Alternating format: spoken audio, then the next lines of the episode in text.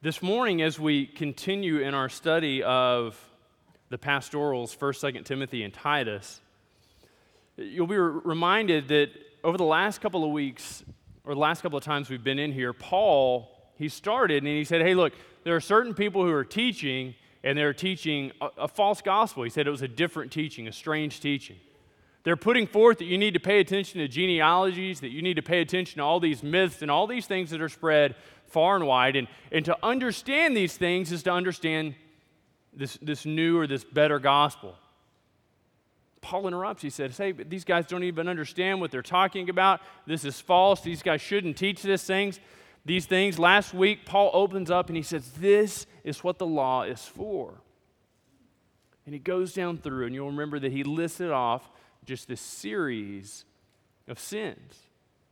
He says it's for the liars, it's for the perjurers, it's for the fornicators, it's for all these people who catch themselves living lives that are unholy.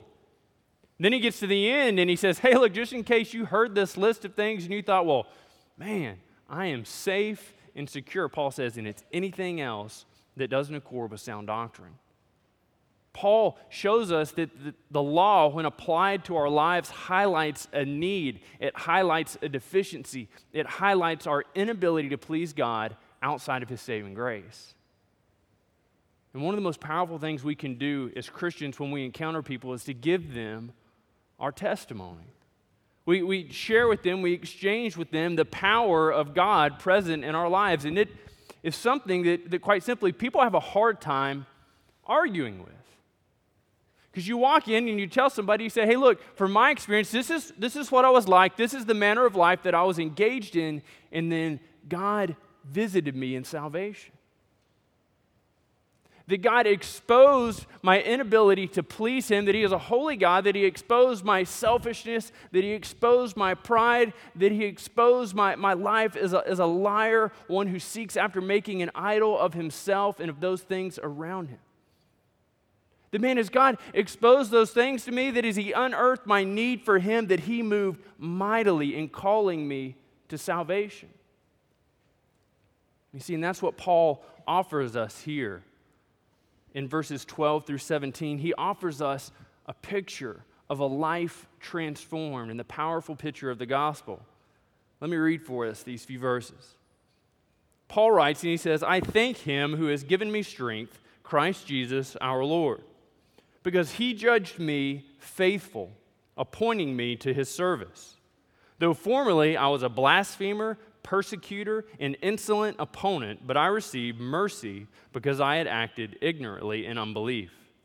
And the grace of our Lord overflowed for me with the faith and love that are in Christ Jesus. The saying is trustworthy and deserving of full acceptance that Christ Jesus came into the world to save sinners that Christ Jesus came into the world to save sinners, of whom I am the foremost.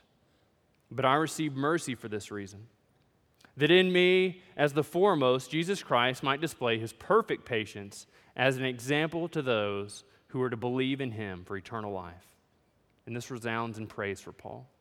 He says, To the King of the ages, immortal, invisible, the only God, be honor and glory forever and ever. Amen. Amen. Paul gives us a picture this morning of the power of the gospel and its transforming effect in his life. And he begins with this He says, I thank him who has given me strength, Christ Jesus our Lord, because he has judged me faithful, appointing me to his service. Paul starts off in the beginning. He says, Look, the first thing the gospel resounds in us, it produces in us, is this deep sense of thanksgiving. It's this deep sense that, that the gospel, as it is powerful, as it applied to our lives, that it, our response is one of thanks. Our response is one of thanks because we realize that we could not do this on our own. We couldn't overcome sin. We couldn't overcome death. If left to us and our devices, we are lost. There is no hope for us. There's no amount of false good we could do. There's no amount of money that we could give. There's no amount of hours of community service that we could work. So our response to Christ is one of tremendous thanks. And this is how Paul writes it. He says, I thank him who gives me strength. Now, the way this is constructed, the way that Paul writes this, this the one who gives me strength, he is calling Jesus the strengthener. He's saying that Jesus is the one who, who strengthens, Jesus is the one who empowers. And so to have faith outside of Jesus is, is a powerless faith. He says, Jesus is the one who strengthens, Jesus is the one who empowers. And then he's got this phrase he says, Because he judged me faithful, appointing me to his service. Now, a lot has been made over this expression. And, and what Paul is, is getting at, what Paul is trying to explain, he says, Because he he found me to be faithful. So is Paul making the argument that, that God came down in the person of Jesus and said, Man, I've got to find me a faithful person. It's, you know, the year 42, 43. I've got to find me a faithful person. And so he went around and he said, Anybody know anybody in Tarsus that's faithful? Somebody said, Man, I know this guy Saul. Was he, is he faithful? Well, he's killing Christians right now. So you're saying not faithful. And so it's not that, not that God came down and said, let me find somebody that's tremendously faithful and let me just, you know, elevate them a little bit, put them on a pedestal, give them a nice new chariot and send them on their way. No. It's that God came in and he found the most uh, unlikely of persons. He found absolutely the most unlikely of persons. You see, if you were going to find somebody that is, that is faithful, if you were going to find someone who is, who is really given and, and, and, and the obvious choice, it would not have been Paul. Paul said, But God judged me faithful, appointing me to his service. So you'll remember the, the account of Paul when he is on the road to Damascus in Acts 9, that Paul is on the way and his, his mind and his heart is bent on persecuting Christians, is it not? Paul's mind and his heart is on persecution, persecuting Christians, and, and Paul gives us this great account of it in Acts 22. The encounter itself happens in Acts 9, but Paul is recounting it in Acts 22 after he's been arrested, giving us a, a pattern of what would be very cyclical in Paul's life of freedom and arrest, freedom and arrest. And Paul begins in verse 3, and he says, These guys, this is me. He says, I am a, a Jew. I was born in Tarsus but brought up in this city. He's talking about Jerusalem. He says, ex- educated, not executed, that'd be awkward, at the feet of Gamaliel, according to the strict manner of the law of our fathers, being zealous for God, as all of you are this day. He says, This is my manner of existence. He says, I was a Jew in every sense and every fashion that you find acceptable to be a Jew. he said, and I persecuted the way. I persecuted followers of Christ. I persecuted Christians to death, binding and delivering to prison both men and women, as the high priest and the whole council of elders can bear me witness. From them I received letters to the brothers and journeyed towards Damascus to take also those who were there and to bring them in bonds to Jerusalem to be punished. Paul so hated the movement of Christ that he, he sought out an opportunity to travel some 150 miles to a faraway city so that he could bring people under judgment. Paul so hated the things of Christ. He so hated to see this, this way, these followers of Christ, what he thought in his mind to be an aberration. He so hated it that, man, he was moving to bring people to certain death. That he was moving and wanted to travel to a faraway city to bring people into punishment. But, but then we see this transformation take place. Paul says in verse 6, he says, As I was on my way and drew near to Damascus, about noon, a great light from heaven suddenly shone around me. And I fell to the ground and heard a voice saying, Saul, Saul, why are you persecuting me? Why are you persecuting me? I am Jesus of Nazareth, whom you are persecuting. So Paul has this tremendous encounter. He has this tremendous encounter with Jesus. Paul, who was doing everything he knew to do to please God. Paul was doing everything that he could conceive to, to please God. He was bringing people for, for trial and from punishment that he thought were moving against God. He was zealous for the things that he thought were of God, but in fact, he was moving against God. And Jesus interrupts his plans says a light shone all around him. He fell to the ground. He was blinded by the glory of God. And he heard this that he was, in fact, working against God. See, God calls Paul out of the midst of his life He calls Paul out of the midst of everything he's doing, and he calls him into submission and sacrifice. And he gives us a thumbnail sketch of the transformative power of the gospel. Paul writes in verse 13, he says, Though I was formerly a blasphemer, persecutor, and insolent opponent,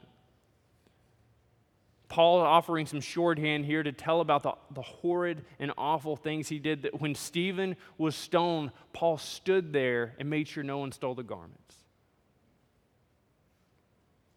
That when Stephen gave this tremendous testimony about this historical salvation, the movement of God across time, Paul stood there and ensured that those who were stoning Stephen wouldn't lose any of their belongings.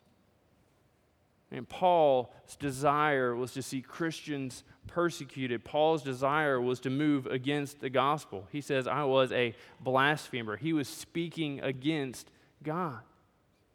He was not just a passive opponent, this person who refuses to engage in whether belief is true or false, but he was actively moving and speaking against Christ. He was persecuting those who followed him, and he was an insolent opponent. He was unrelenting in his attack on Christianity, on this fledgling movement of faith. And he says, But I received mercy because I had acted ignorantly in unbelief. See, Paul, as he, as he studied what he conceived to be the Word of God, as he read these things, he was acting in accordance with what he thought God was. He was acting in accordance with his understanding and his conception of truth, but he had turned a blind eye to the revealed truth that God had visited in the flesh in the person of Jesus and was calling all men to know him. Paul says, I received mercy because I acted ignorantly in unbelief. And the grace of our Lord overflowed for me, verse 14, with the faith and love that are in Christ Jesus. He says, But the grace and love overflowed for me. See, this paints this tremendous picture. Now, many of us have probably overfilled uh, a cup or two in our lives, right? I mean, if, if you've raised any children, you've watched them overflow cups, you've watched them expand the bounds of what can be contained in a glass, what can be contained in a cup, and it spilled all over the place. And that gives us some sense of what it's like when the grace of God overflows the bounds of what it's able to contain. And that probably makes you feel, makes you feel good. It makes you have this understanding that, man, God is, is so loving, so gracious towards me that He takes my puny little cup and, and He puts in there more than it can contain. See, that's a really awful picture of what Paul's trying to present here. Imagine if I had a, a, a one quart jug, okay? So I've got this one quart jug and I'm, and I'm walking and I'm carrying it. I'm going to fill it up. This is the tremendous display of God's overflowing love and grace and mercy. And if I, if I go to fill this up, see, I don't just go to a water hose, I don't just go to a fire hydrant, but I find myself standing at the very bottom of Niagara Falls and I hold this cup out. See, as this cup is battered and, and bruised and beaten by the cascading waterfall, the uh, amount to which this cup is overflowed, that it is filled beyond its ability to contain, is immeasurable. And that is the measure by which God's grace has overflowed in Paul's life. That is the measure of grace with which it has overflowed in the lives of those who profess to a knowledge of Christ. The grace of God overflowed in Paul's life with the faith and love that are in Christ Jesus. And then Paul gives us the gospel in short. He gives us the gospel in summary. He says, This saying is trustworthy and deserving of full acceptance. Paul will do this five times in the pastoral epistles.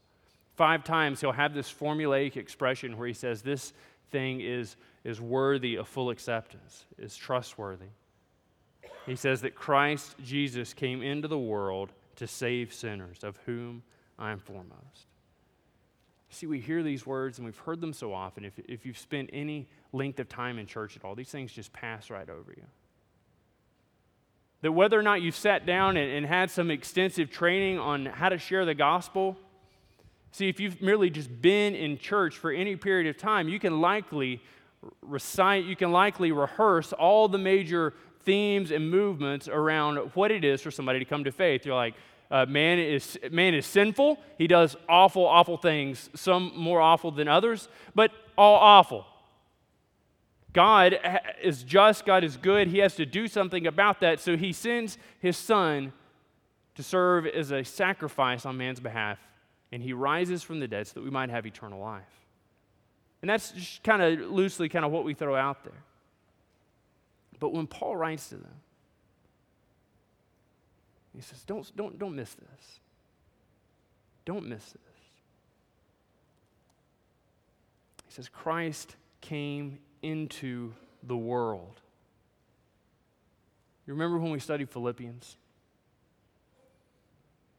Paul, writing about Jesus, he said that Jesus did not consider equality with God a thing to be selfishly held on to. That Christ surrendered of himself. He, he, refused to avail himself of all the privileges that were his by being very God. That he came down, that he dwelt in humanity, that he dwelt in flesh. So when Paul writes that, that Jesus Christ came into the world, he's reminding, of this, reminding them of this tremendous fact that Christ dwelt from eternity past in perfection with the Godhead, but that he entered into fallen, depraved humanity that he came and, and he lived life here on this terrestrial ball, as we sang earlier. I mean, that he suffered insults at the hands of his creation, that he suffered hunger, that he suffered sickness, that he suffered all of these things, and then he ultimately gave his life at the hands of his creation. That he gave his life at the hands of his creation that Jesus Christ came into the world to save sinners. See, that Jesus came into the world to save you, that he came into the world to save me. That he came into the world to save even those people that we detest, even those people that we think not worthy of the grace of God. Every man and every woman that you've ever looked at with disdain, with disfavor, every one of those Jesus Christ came into the world to save. He came into the world to save sinners. And Paul has this to say about sinners. He says, Of whom I am foremost. Paul claims to be the foremost sinner. He claims to be the foremost sinner. Now, Paul isn't entering into an odd bit of, of you know, bragging. If you think about it, Paul was, in a very real sense, the most heightened version of a sinner that they could conceive of. You'll remember that when Paul was blinded and he went in, and, and Ananias was sent to, to essentially help Paul receive his sight again. Ananias has this little conversation with God. He says, Hey, not sure you're aware of it. I'm sure Paul's a great guy, but he's been killing us. Just want to throw that out there. I'm not, I'm not sure how you'll take that. God's like, Hello? I mean, I blinded him. We just just go, okay? See, everybody knows the name of Paul. The Jews look at Paul and they say, Man, Paul is one who's doing so well for our cause. But he lost it. Early on, Christians look at Paul and, and they think, I'm, I'm just not sure. Is this guy Benedict Arnold or is, is he really a convert? I don't know what's going on. They don't know if they should trust or not trust Paul. But there's this great exchange that when we see the conversion of Paul, we read that when God speaks of Paul, he says, Paul will find out what it is to be my servant and how great he will suffer for my name. See, Paul's conversion is tremendous. It's, it's, it's phenomenal. It's hard to, to put into to words that God took someone who is so adamantly opposed to the things of Christ, so adamantly opposed to redemption in the name of Christ, and he took this man and he interjected himself in his life and he saved him. See, he didn't, didn't just save him from his former way of existence, he saved him completely from everything in total. And Paul says that he is the foremost sinner. We have a ready understanding that he is indeed the foremost of sinners. Paul says in verse 16, he says, But I received mercy for this reason, that in me, as the foremost, Jesus Christ might display his perfect patience as an example to those who are to believe in him for eternal life. See, this is the awesome power of God. God takes somebody who is breeding murderous threats against the way that God has chooses God has chosen to extend salvation to humanity. He, he chose Paul, he chose somebody who every waking moment and probably most of his dreams were committed to a destruction of Christianity. He chose this man that, that, that when he thought of Christianity, all he thought about was how to squash it like a bug. All he thought about was how to bring it to an end. God chose in Paul, his perfect enemy. And he chose to visit grace upon Paul. Paul says, I received mercy for this reason that since I was the worst sinner imaginable at this time, that Jesus might display his perfect patience in me. That as people think about me, as people think about Paul, that they would reflect and think, man, this guy is a murderer, this guy is a persecutor, this guy was actively moving in opposition to the things of God, and God moved in his life and he saved him in a radical way, and he transformed him, and he took him from an enemy to a friend. He took him from a persecutor to an uplifter. He took him from a man who wanted to see the destruction of Christianity and who turned out to write over half of the New Testament. And that's the transforming power of God, is it not? Paul says it so that God could display his perfect patience to all those who become believers in him for eternal life. And this is how it resounds in Paul's life. Paul writes in verse 17, he says, To the King of the ages. He says, To, to the God who has existed from eternity past, immortal. This God who is, is not bent for destruction, this God who will last forever, invisible, that no eye has seen, only God. Paul makes the definitive claim that, that God is the only one, that there is no other. He says, Be honor and glory forever and ever. Amen. See, we see in Paul a light and a reminder.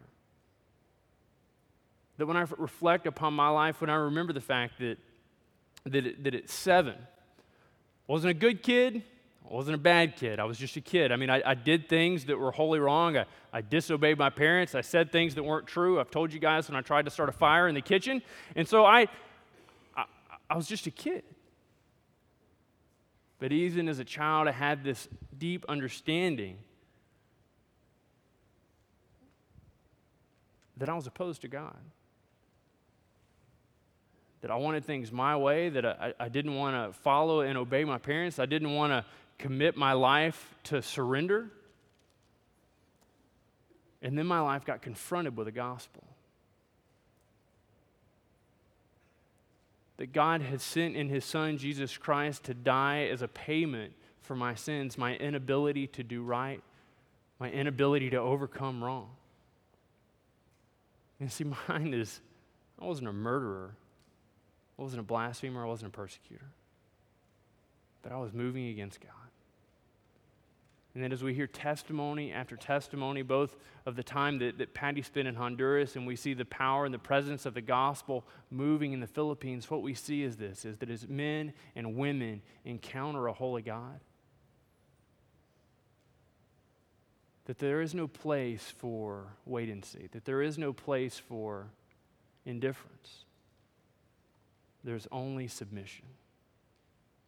Because the truth of the gospel is this, as Paul writes this he says that Christ came into the world to save sinners. And we begin to recognize that we, each of us, are the foremost.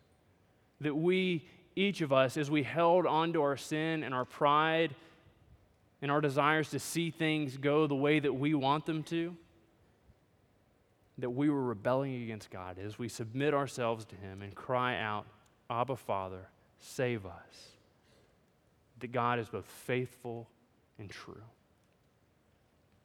And He will come into you and He will save you from your sin. He will save you from a lifetime spent in eternity spent in hell.